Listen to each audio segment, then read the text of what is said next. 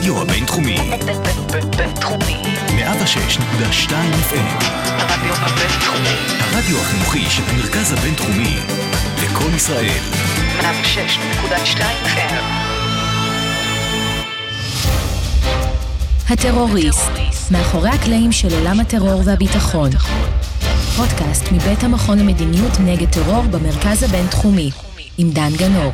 אז אה, ברוכים הבאים לעוד פרק של הטרוריסט, לי קוראים דן גנור, ואתם על הפודקאסט של המכון למדיניות נגד טרור והרדיו הבינתחומי 106.2 FM. אה, והיום בפרק שלנו אנחנו מארחים את אה, תת-אלוף במילואים ניצן אוריאל. אה, הוא צמח בחטיבת גולני והיה מפקד גדוד 12, בהמשך מונה למפקד חטיבה מרחבית שומרון בזמן הסכמי אוסלו. אה, אחרי זה גם היה סגן מפקד אוגדת עזה וראש חטיבת קשרי החוץ של אגף המבצעים, שם הוא רקם קשר מיוחד עם אה, גורמי הביטחון האמריקנים. אה, במלחמת לבנון השנייה היה מפקד עוצבת הגליל, אוגדה 91 ששומרת על גבול לבנון.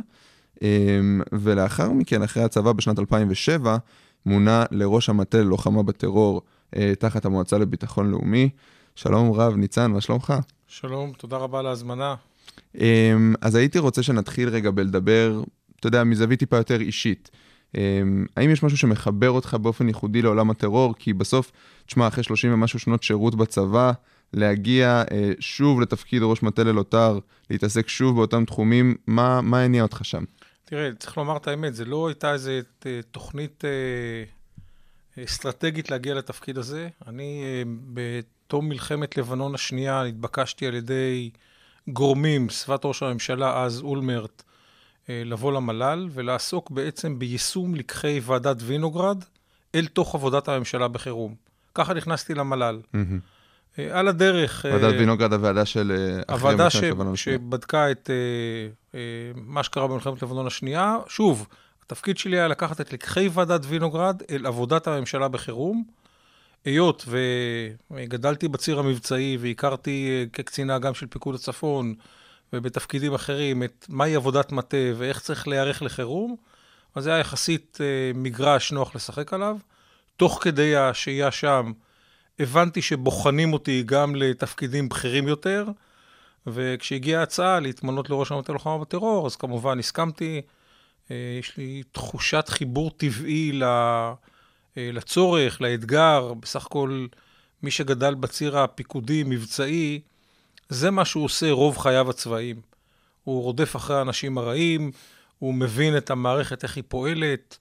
אה, אנקדוטה כמח"ט שומרון בתקופה מאוד רגישה של מימוש הסכמי אוסלו, אה, 94-96, אני מוביל סדרה מאוד גדולה של מבצעים יחד עם שירות ביטחון כללי, שבעצם לוכדת את ה... באותה עת את החוליה הכי גדולה שעמדה מאחורי המחבלים המתאבדים. וואלה. כך שהנגיעה לעולם הזה היא, היא די טבעית לעשייה המבצעית בצבא. ובאמת, אם אנחנו נכנסים לתוך, צוללים לתוך תפקיד המטה ללוחמה בטרור, אתה יכול טיפה לספר עליו מה זה בעצם אומר? כי אתה יודע, אנשים בדרך כלל מכירים את השב"כ, את המוסד, את, את צה"ל כגוף שנלחם בטרור. מה זה הגוף הזה בעצם? תראי, המטה לוחמה בטרור, וצריך לומר את זה ביושר, עבר שינויים מאז שאני עזבתי אותו, בלי שום קשר אליי כמובן, שינויים ארגוניים ומבניים. אני יכול לדבר על התקופה שלי, ואני יכול לומר במילה שהיום מטה לוט"ר הוא חלק מהמועצה לביטחון, המטה לביטחון לאומי, חלק מאגף שעוסק ב, אה, בעורף הישראלי בכלל. זאת אומרת, אין היום ראש מטה למלחמה בטרור. אין מטה ייעודי שכזה, הוא חלק מהמבנה הכללי של המל"ל. שבעבר זה היה ככה. בעבר הוא היה עצמאי לגמרי, הוא היה גוף אה, סטטוטורי, שפועל מתוקף החלטת קבינט, שיש לו משימות מוגדרות. אם אתה שומע קצת ביקורת בקולי, אז אתה שומע היטב. אני חושב שלקחו שם החלטות ארגוניות אה, של תקנים ודברים מהסוג הזה, ופחות החלטה, בעיניי, מקצועית ונכונה.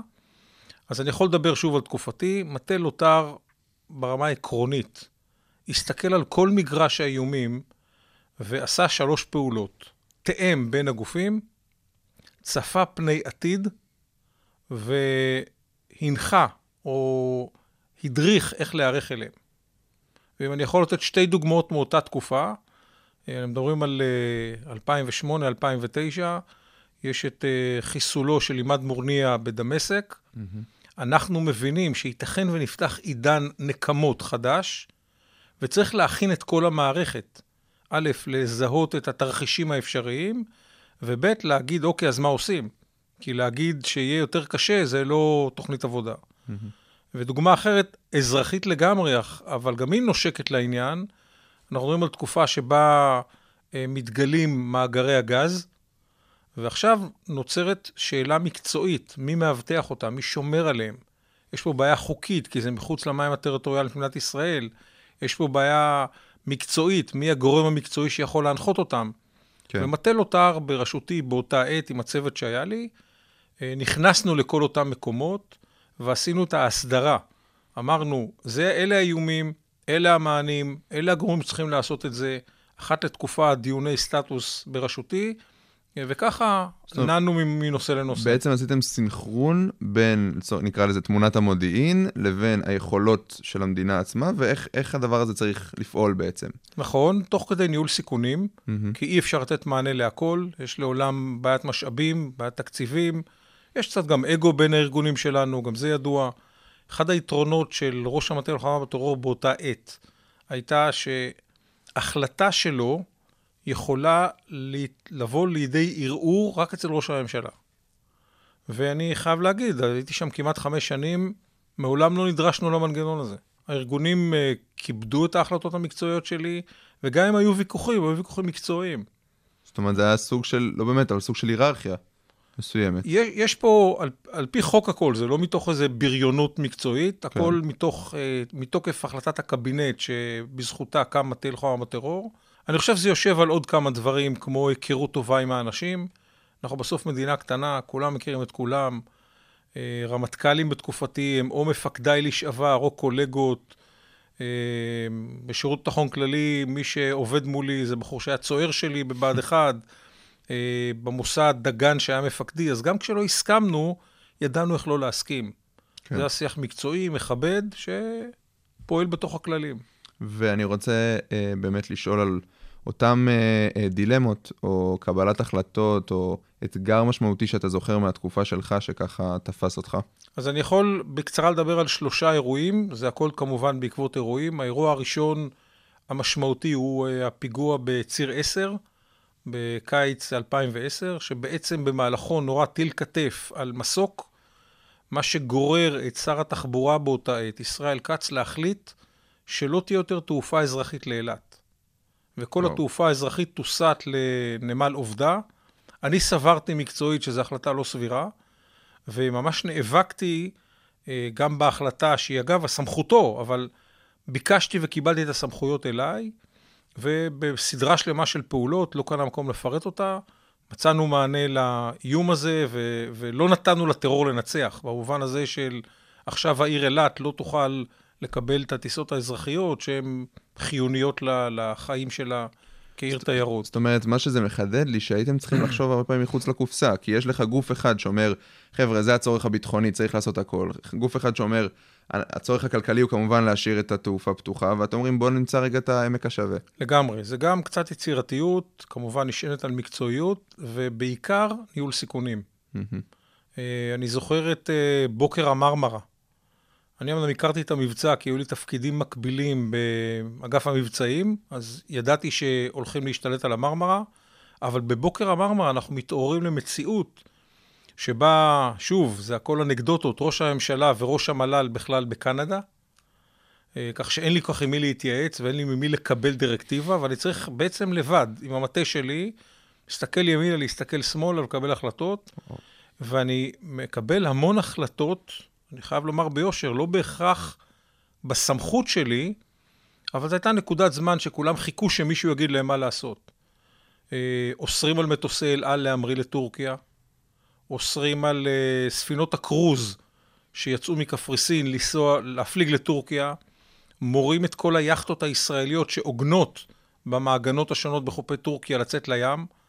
סדרה שלמה של החלטות שהן החלטות מניעתיות כתוצאה מהאירוע, שלשמחתי, שוב, מי שהיה צריך להקשיב הקשיב, ובאמת, מנענו, אה, לצורך העניין, פוטנציאל לנזקים נוספים. ולצורך העניין, סתם את ההחלטות האלה, זה משהו שעולה מלמטה, איזשהו צורך שאומר מה עושים כך וכך, או שאתם צריכים לנתח ול... ולנתח את כל הסיכונים הפוטנציאליים מהאירוע של המרמרה. אז, אז אתה יודע, רגע של uh, פרקטיקה, שש בבוקר, אני כבר אחרי הטלפונים הראשונים, מדברים איתי ממשרד החוץ ומהצבא ומעדכנים אותי בתמונת האירוע, שאגב, בשלב הזה עוד הייתה מאוד מעורפלת. יש לנו חטופים, אין לנו חטופים, כמה הרוגים יש, ואני מבין שצריך לעשות מעשי מניעה בעיקר. אני, אין, לי, אין לי גייסות, אני לא יכול לתקוף בשום מקום, ואני חושב מה צריך לעשות, ובינתיים מתחילות להגיע שאלות. אה, קב"ט משרד התחבורה שואל, מה עושים עם הטיסות שאמורות להמריא? וראש מספן אה, הספנות האזרחית אומר, אוקיי, מה עושים עם ומה עושים עם? השאלות עולות מלמטה, החשיבה הכללית נערכת סביב השולחן שלי עם האנשים שלי, ובסוף זה מה שיהיה, סדרת החלטות. תחת חשיבה כזה. כן, לגמרי. אני רוצה אולי לשאול שאלה שהיא טיפה יותר עדכנית. היום אנחנו רואים אולי, שיגידו, פחות טרור, בשנים האחרונות לפחות, חד משמעית בעוצמה שלו ביחס לאינתיפאדה השנייה, אה, ויש שיגידו גם בכמות. איך אתה רואה את זה? למה, למה הדבר הזה קורה? צריך לעשות הבחנה בין uh, מה שנקרא טרור פנים, יהודה ושומרון, עזה, בתוך ישראל, לבין uh, טרור כנגד מטרות ישראליות או קהילות יהודיות בחו"ל. אלה שני עולמות תוכן שונים, ולשניהם צריך רגע להתייחס אחרת. בתוך מדינת ישראל, אה, יש פה הרבה מאוד מרכיבים. אני יכול לציין שלושה בשלב הזה. לגבי יהודה ושומרון, הגדר, למרות שיש בה המון פרצות, היא גורם שמאפשר לנו אה, לשלוט יותר טוב באיומי טרור למיניהם. זה דבר אחד.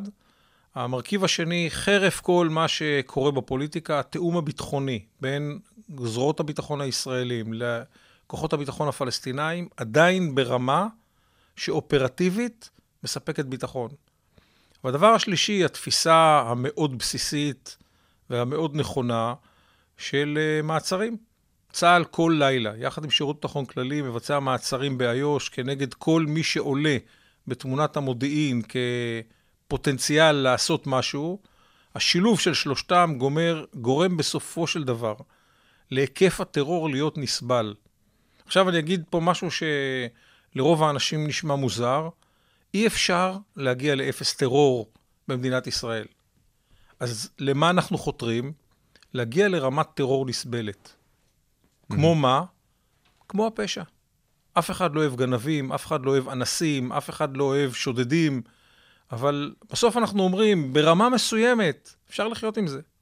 כך גם טרור. אה, האם הגענו לרמה הזו? אני חושב שבשנים האחרונות, בסך הכל התשובה היא כן.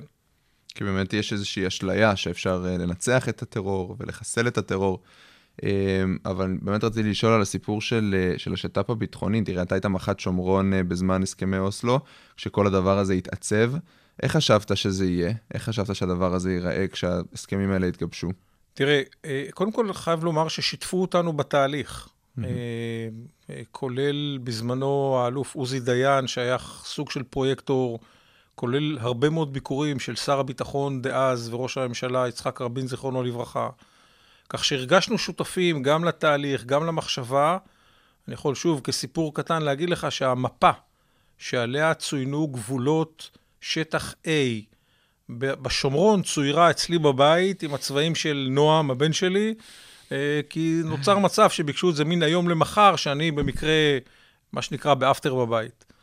אה, כך שהרגשנו שותפים לתהליך, הרבה מאוד ספקנות, אה, מתוך הבנה שיש פה סוג של ניסוי, שצריך מאוד להתאמץ שהוא יצליח. Mm-hmm. אני חושב שבתקופה הראשונה הוא גם מאוד הצליח. תקופת הסיורים המשותפים, תקופת בניית האמון, ויש איזושהי נקודת זמן שבו הדברים מתחילים להתפרק, אה, בעיקר בשל מדיניות אה, הדלת המסתובבת שערפאת נקט בה באותה תקופה, שגרמה למפקדים הפלסטינאים קצת להתבלבל. שמה המדיניות הזאת אמרה בעצם? אני יכול שוב לספר על, על, על אירוע שאנחנו יוצאים למבצע משותף. מבצע משותף, כוח ישראלי בראשותי וכוח פלסטיני בראשות המח"ט המקומי, לא הולכים על אותו מבנה, כל אחד הולך למקום שלו, כדי לעצור תשתית חמאסית, ואחרי שאנחנו מבצעים את המבצע ועוצרים את מי שצריך, כולל מעבדות נפץ, כולל באמת דברים, פרשייה מאוד גדולה שקראו לה אז רוצחים מלידה, אה, בשורה התחתונה שלה, חלק מהעצורים נלקחים לרשות הפלסטינאית, וערפאת מורה לשחרר אותם. וואו. ואותו מפקד שהיה בשטח מהצד הפלסטיני, שסיכן את חייו, מסכן את משפחתו, כי הוא נלחם בחמאס, בעצם מוצא עצמו במצב שהוא כבר לא מבין מה רוצים ממנו. לעשות שיתוף פעולה עם הישראלים כנגד החמאס, או בכאילו. אני חושב שמשם נסדקו סדקים מאוד משמעותיים. ממש משבר אמון. בהחלט. אמ, ואתה חושב שאם אנחנו מסתכלים שנייה פני עתיד, האם זה באמת היה ערפאת ש- ש- שעשה את כל ההבדל? זאת אומרת, אני אומר, גם בהינתן הסדר מדיני כזה או אחר בין ישראל לפלסטינים, סביר להניח שהטרור יימשך, בין אם אה, על ידי גורמים בתוך אה, יהודה ושומרון שהם לא החמאס, ובין אם על ידי החמאס. אתה חושב שאפשר להתגבר על משבר אמון כזה? תראה, אני נזהר כמו מאש לא להיכנס לשדה, נקרא לו הפוליטי. כי יש פה בסוף גם שאלות שהן נגזרות מתוך תפיסתנו הפוליטית את המצב. אני רוצה לגעת בשני מרכיבים. אה, כמו שאמרתי, טרור ימשיך להיות פה לנצח. למה? זה טבעו של הסכסוך. זה טבעם של קיצוניים. כל השאלה, האם אותה רשות פלסטינאית רוצה, מתכוונת ויכולה להילחם באותם זרמי טרור. כשהיא רוצה לעשות את זה, ההסכם אפשרי. אם היא לא תעשה את זה, ההסכם איננו אפשרי. מבחינתם, הם מנסים להימנע מהחיכוך הזה, כי הם לא רוצים מלחמת אחים, ובשיחותיי איתם עד היום, אני אומר להם, תראו, אין מדינה בעולם שקמה ללא מלחמת אזרחים. אני לא מכוון לשם, אני לא, לא אה, מתפלל שזה יקרה, אבל אם לא תבינו שאתם צריכים לחצות את הרוביקון הזה, ולא תעשו את המאמץ להילחם באותם גורמים, שאגב, אתם מפחדים מהם יותר מאיתנו. הרשות הפלסטינאית חוששת מהחמאס הרבה יותר מאיתנו. אבל החשש הזה לא מבוטא בפעולה, הוא לא מבוטא בעשייה. הם אולי לא חזקים מספיק. או שהם מעדיפים שאנחנו נעשה את העבודה עבורם. אבל זו נקודה ארכימדית. ברגע שהרשות הפלסטינאית ומי שיעמוד בראשה יבין שכדי להתקיים הם חייבים להילחם באותם זרמי טרור, אני מניח שזה לא פשוט כשבן הדוד הוא אה, פעיל בארגון חמאס ואתה אה, תומך אבו מאזן, אבל אה, סוגיה מעניינת. אני רוצה שנייה לעבור איתך לפריזמה קצת שונה, וזה הטרור הגלובלי. אה, כי באמת אנחנו חווינו פה אה, סוג מסוים של טרור, אה, וראינו אותו מתפתח, אנחנו אולי חווינו אותו יחסית ראשונים בעולם המערבי, וראינו אותו מתפתח אחר כך. דיברנו על זה שהיית בארצות הברית אה, בזמן ה-11 בספטמבר, אם אני לא טועה, כראש חטיבת קשרי החוץ. באגף המבצעים, ואתה מגיע לארצות הברית, אתה עם כל הניסיון הצבאי והביטחוני שלך, ואתה רואה אותם פתאום מוכי הלם. אה, איך הם מתייחסים לתופעה הזאת? מה אתה יכול ללמד אותם? תראי, אחרי 11 בספטמבר, האמריקאים, כמו האמריקאים, אה, לקחו בשפת הטייסים סטיק חזק ימינה והטילו על עצמם מגבלות אה, שבאותה עת נראו מוגזמות. בבת אחת כל נושא טיסות הפנים הפך להיות, לא, אין מילה אחרת, לסיוט. אני זוכר עמידות בתור של שלוש, ארבע וחמש שעות בטיסות פנים.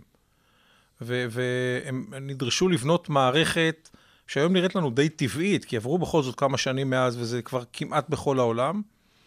אה, אני זוכר שהם מציבים מערכות נ"מ ליד הפנטגון. וואו. אה, המרים מקלעים, אה, וכל מיני דברים מהסוג הזה, שאתה אומר, רגע, רגע, בוא ניכנס לפרופורציה. אז לקח להם זמן להיכנס לפרופורציה. אני מזכיר שבמקביל הם יוצאים לשתי מלחמות. המלחמה באפגניסטן, מתוך הבנה שהטליבן הוא חלק מכל אותה מערכת ג'יהאדיסטית, ולאחר מכן בעיראק, שוב, מאותה הבנה שיש שם תשתיות טרור שהן אלה שמזינות את מה שבסוף קרה ב-11 בספטמבר, ואני לא עוסק עכשיו בדיוק ההיסטורי אם זה נכון או לא נכון. אבל לאמריקאים נופל האסימון שיש דבר כזה שנקרא טרור, שיודע להיכנס לאמריקה. והוא נדרש לפתח גם טכניקות, גם יכולות, גם טכנולוגיות. אה, הוקמה באותה עת מערכת מתואמת ומשותפת אה, לגורמי, נקרא לזה גורמי הרגולציה של טרור בארצות הברית, שהם יושבים בעיקר ב State Department, לבין המערכת הישראלית בתחום הטכנולוגי. איזה טכנולוגיות יש על המדף, ו/או איזה טכנולוגיות צריך לפתח, כדי שהמאבק, הלחימה בטרור תהיה יותר אפקטיבית. כך שיש פה בנייה, אנחנו משתתפים בה אה, בכל העצות הכי רלוונטיות, אבל האמריקאים כמו האמריקאים, חלק מאמצים, חלק לא מאמצים, ויש פה תהליך שנמשך עד היום. אבל הייתה פנייה, זאת אומרת, כן הרגשת ש, שהם נעזרים בנו כ, כמביני התחום, שהם כן מבינים את ההקבלה בין מה שישראל חוותה וחובה, לבין מה שפתאום מכה בארצות הברית. לגמרי, וזה קרה בשני מישורים, לשמחתי הייתי בשניהם, גם בהקמת המשרד להגנת המולדת, וואו. עם גוונר רידג', שממש קרא לנו, והיינו יושבים איתו בפגישות שבועיות, על נושאים של איך עושים כך ואיך עושים כך, אה, שיטת ההתראות והצבעים וכל, אפילו איך מדברים עם האוכלוסייה. כן. אה, ועד גורמי המקצוע עצמם של אה, איך מבצעים סיכול ממוקד בערבות הציד הנצחיים של אפגניסטן. תראה, אני ב-11 בספטמבר, נספח יבשה צעיר, מתוכנן לפגישה ב-10 בבוקר בפנטגון, באגף של המרינס. לפגישת היכרות ותחילת אה, בניית קשרים, מי שעבדתי איתו במרינס. אה, ואני מגיע לשגרירות ואני מתארגן, והייתי מתוכנן להיות שם. והאירועים בניו יורק משיגים אותי, כך שאני אה, בסוף את הכניסה של המטוס לפנטגון רואה בטלוויזיה. כן, 11 בספטמבר זימן לכולנו אירועים אה, מאוד, מטורף. מאוד חריגים. ברור, אבל כן רציתי לשאול, כי האמריקאים, לפחות לפי, לפי העובדות, זה לא פעם ראשונה שהם חווים טרור. זאת אומרת, גם ב-93 לצורך העניין, היה את אותה uh, משאית תופת uh, שקורבה לחניון של מגדל התאומים שניסה להפיל אותו ולא הצליח. אבל אתה חושב שהם היו עד אז באיזה מין הכחשה כזאת, או שהם התעוררו יותר אחרי 9-11? זאת אומרת, הייתה איזושהי התייחסות לתחום הזה עוד לפני זה? אני לא רוצה שישמע ביקורת. המערכת האמריקאית היא עצומה. אנחנו מנתחים, אנחנו לא, מנתחים. לא, אז המערכת האמריקאית היא, ענק, היא ענקית, היא גדולה. Mm-hmm. המון סוכנויות, המון ארגונים, שבעת ההיא לא דיברו אחד עם השני. באופן שלמישהו יכל להיות מידע, רק הוא לא היה עובר לארגון השני. נשמע כמו תפקיד של המטה ללוחמה בטרור. נשמע כמו מישהו שאמור להסתכל על כל התמונה, לנתח את האיומים, לבוא עם פתרונות ולבדוק שהדברים עובדים. אה, ואני חושב שאחד הדברים שקרה להם מ-93, אירוע התאומים, ועד 2001, זה שהם תפסו את זה כאירוע בודד, לא ניתחו באמת את הכשלים בתוך כל הרשת הגדולה הזו, והם התחילו לעשות את זה באופן מעשי רק אחרי 11 בספטמבר, ואני חייב להגיד שהם מאוד התקדמו. הם הגיעו למערכות אה, דיווח ועדכון ברמה מאוד גבוהה, הקימו האמריקאים, בסוף זה מפלצת, הם הקימו גוף אה, מאוד מקצועי, שגם חוקר וגם יודע להמליץ, ואני חושב שבסך הכל, נכון להיום הם עושים עבודה טובה מאוד. לגמרי, עכשיו גם יש להם את אה, איום טרור מצד טיפה אחר, הטרור מבית, טרור הימין הקיצוני. אה, סתם אם יש לך איזושהי אה, מחשבה בנושא הזה, כי באמת, תשמע, זה, זה עולם טיפה שונה, אתה צריך בסוף להתמודד עם... אה, לא עם בחור שמגיע מסעודיה או מאפגניסטן איזשהו כתא חודר, אלא מישהו שחי בתוך המדינה שלך, שאתה כביכול נותן לו זכויות כמו כל אחד אחר, פתאום הוא פונה נגד, נגד אזרחי המדינה. אני חושב שהדילמה שה, שאתה מציג היא הדילמה שקיימת בכל העולם, בין זכויות הפרט לבין הזכות לחיים. האמריקאים מכל מיני שיקולים, אגב, גם עדיין בצבא, לא מפעילים את כל המערכות, את כל מערכות הסינון שהן יכולות להפעיל, אה, כדי לאתר את האנשים האלה מבעוד מועד. אה, חלק בגלל צנעת הפרט, חלק בגלל זכויות הפרט. מגבילים את עצמם. הם מגבילים את עצמם בהעדפת ערך אחד על פני ערך אחר. אה, אני חושב שהם רחוקים מנקודת האיזון. שהם נוטים יותר לערך הפרט. אני חושב שהם אה, מוכנים, במרכאות או שלא במרכאות, לקחת את הסיכונים האלה, ולכן אתה יכול לראות אה, אפילו קצין, לוחם בצבא האמריקאי, שפתאום אה, יורה בתוך הבסיס, וכשאתה בודק פנימה, אז, אז יש תהליך שהוא נחשף אליו, והוא הופך, עובר את תהליך ההקצנה עד שמביא אותו לירות על חבריו. בסדר? זה קורה בצבא, זה קורה כמובן ברחוב.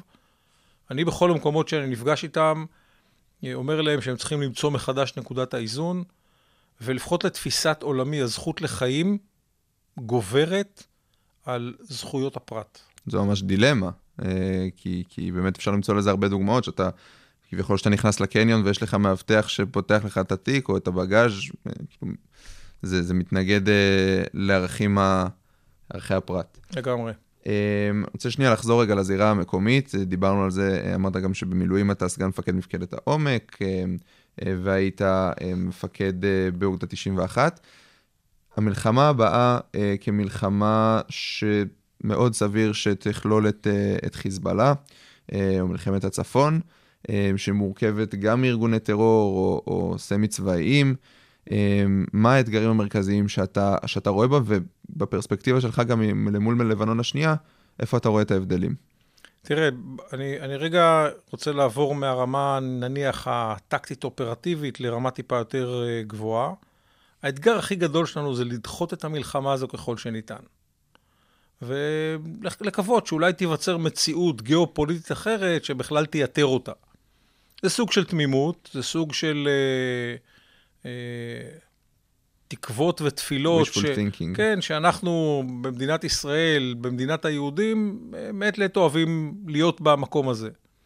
אבל אחרי שאמרתי את זה, אנחנו צריכים לקחת בחשבון אה, שמלחמת הצפון הראשונה, כך אנחנו קוראים למערכת הצבאית, היא תהיה נרחבת, אה, היא תכלול מרכיבים בעוצמות שלא הכרנו בעבר, בעיקר בעורף הישראלי, ותפקידו של צה"ל על כל זרועותיו תהיה מהר ככל שניתן לשלול יכולות מהצד השני.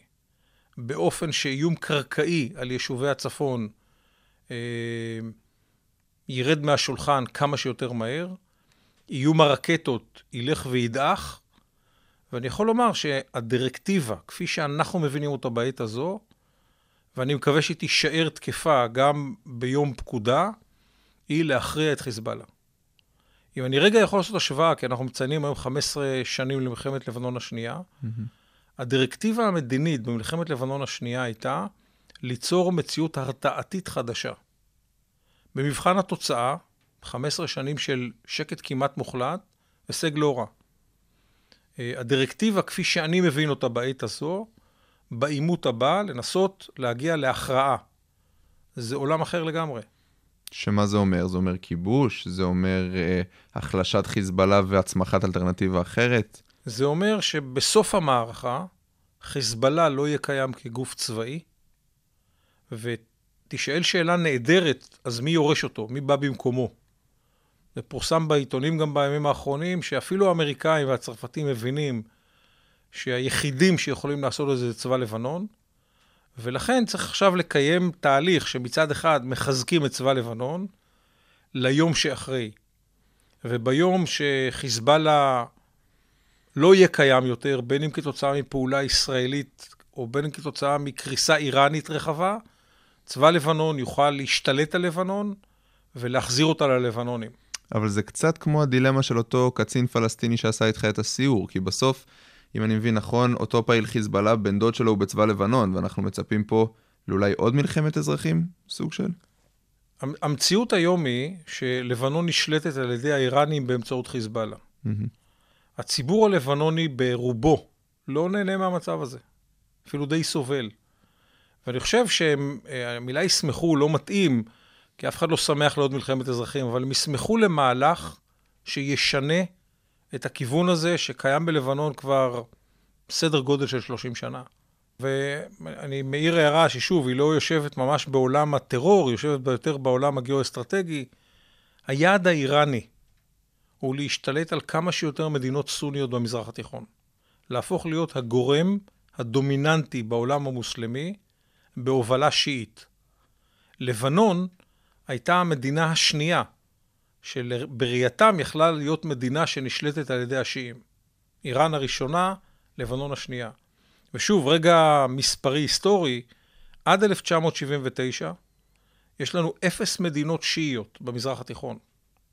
היום, ב-2021, יש ארבע וחצי מדינות שנשלטות על ידי השיעה.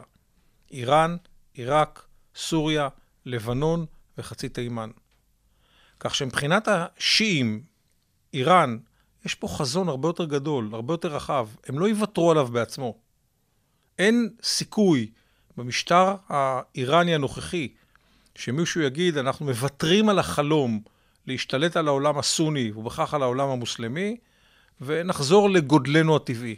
זה לא יקרה. אז בעצם אנחנו צריכים להגיד להם, חבר'ה, אני, אם אני אה, אומר את זה ככה, אתם תפעלו איך שאתם רוצים לצורך העניין בתימן, לישראל אתם לא מתקרבים. נכון, ואפשר לראות את זה באופן שבו אנחנו פועלים אל מול הניסיון האיראני לבנות את חיזבאללה מספר 2 בסוריה. אה, את המוטרדות המאוד גדולה שלנו על אפשרות שהאיראני יעשה אותה פעולה בירדן. Mm-hmm. ושוב, אם אתה מסתכל על המפה שלנו, האיראני הצליח בתהליך ארוך, מאוד עיקש, להציב סביב גבולות מדינת ישראל יכולות לא מבוטלות, חיזבאללה בלבנון, המיליציות השיעיות בסוריה, המיליציות השיעיות בעיראק, חמאס והג'יהאד האיסלאמי בעזה. שכל ו... אלה מקבלות פקודה מטהרן. וכל אלה אה, אה, נשענות על היכולות האיראניות, ויכול שביום פקודה ישרתו את הרצון האיראני. זאת אומרת שיכול להיות שהמלחמה הבאה בכלל לא תהיה רק מול חיזבאללה, אלא תכלול גם מיליציות מעיראק ותימן וחמאס ו... ומיליציות שיריות בסוריה. אז בלי להפחיד את uh, קהל מאזיניך, אחד מתפקידיי במילואים, אני ראש המינהלת לתרגילים בינלאומיים. אנחנו פעם בשנה עושים תרגיל מאוד גדול עם הכוחות האמריקאים שנמצאים איתנו בשיתוף פעולה, וזה התרחיש שאנחנו מתרחשים. ירי במקביל מלבנון, סוריה, עיראק, איראן, אולי, אולי גם מתימן, וכמובן מעזה. ועכשיו המערכות המשותפות, מערכות ההגנה האווירית המשותפות, ישראל, ארה"ב, עם עוד כל מיני נדבכים, צריכות לתת מענה ל... נשמע לי כמו אתגר שהעורף הישראלי באמת uh, צריך להיות uh, מוכן אליו, אז זה בסדר אם אנחנו לפעמים קצת מפחידים. תת-אלוף במילואים ניצן אוריאל, תודה רבה, היה לי מאוד מאוד כיף לארח אותך. Uh, תודה. תודה לכם. אז היום אירחנו את תת-אלוף במילואים ניצן אוריאל, שהיה ראש המטה ללוחמה בטרור. הוא הסביר לנו איך המטה הזה עובד, איך הם משלבים בין תמונת מודיעין לקבלת החלטות וניתוח סיכונים והזדמנויות. ואני חושב שהדבר המרכזי שאני לוקח מהפרק הזה זה המחשבה על האם אפשר בכלל לנצח טרור. האם זו אה, תופעה שאפשר להשמיד אותה מהיסוד, או שמדובר בתופעה חברתית טבעית, ממש כמו פשיעה, שלעולם לא תיגמר, אבל צריך להילחם בה כדי לצמצם אותה. תודה רבה שהצטרפתם אלינו לעוד פרק של הטרוריסט, נתראה בפעם הבאה.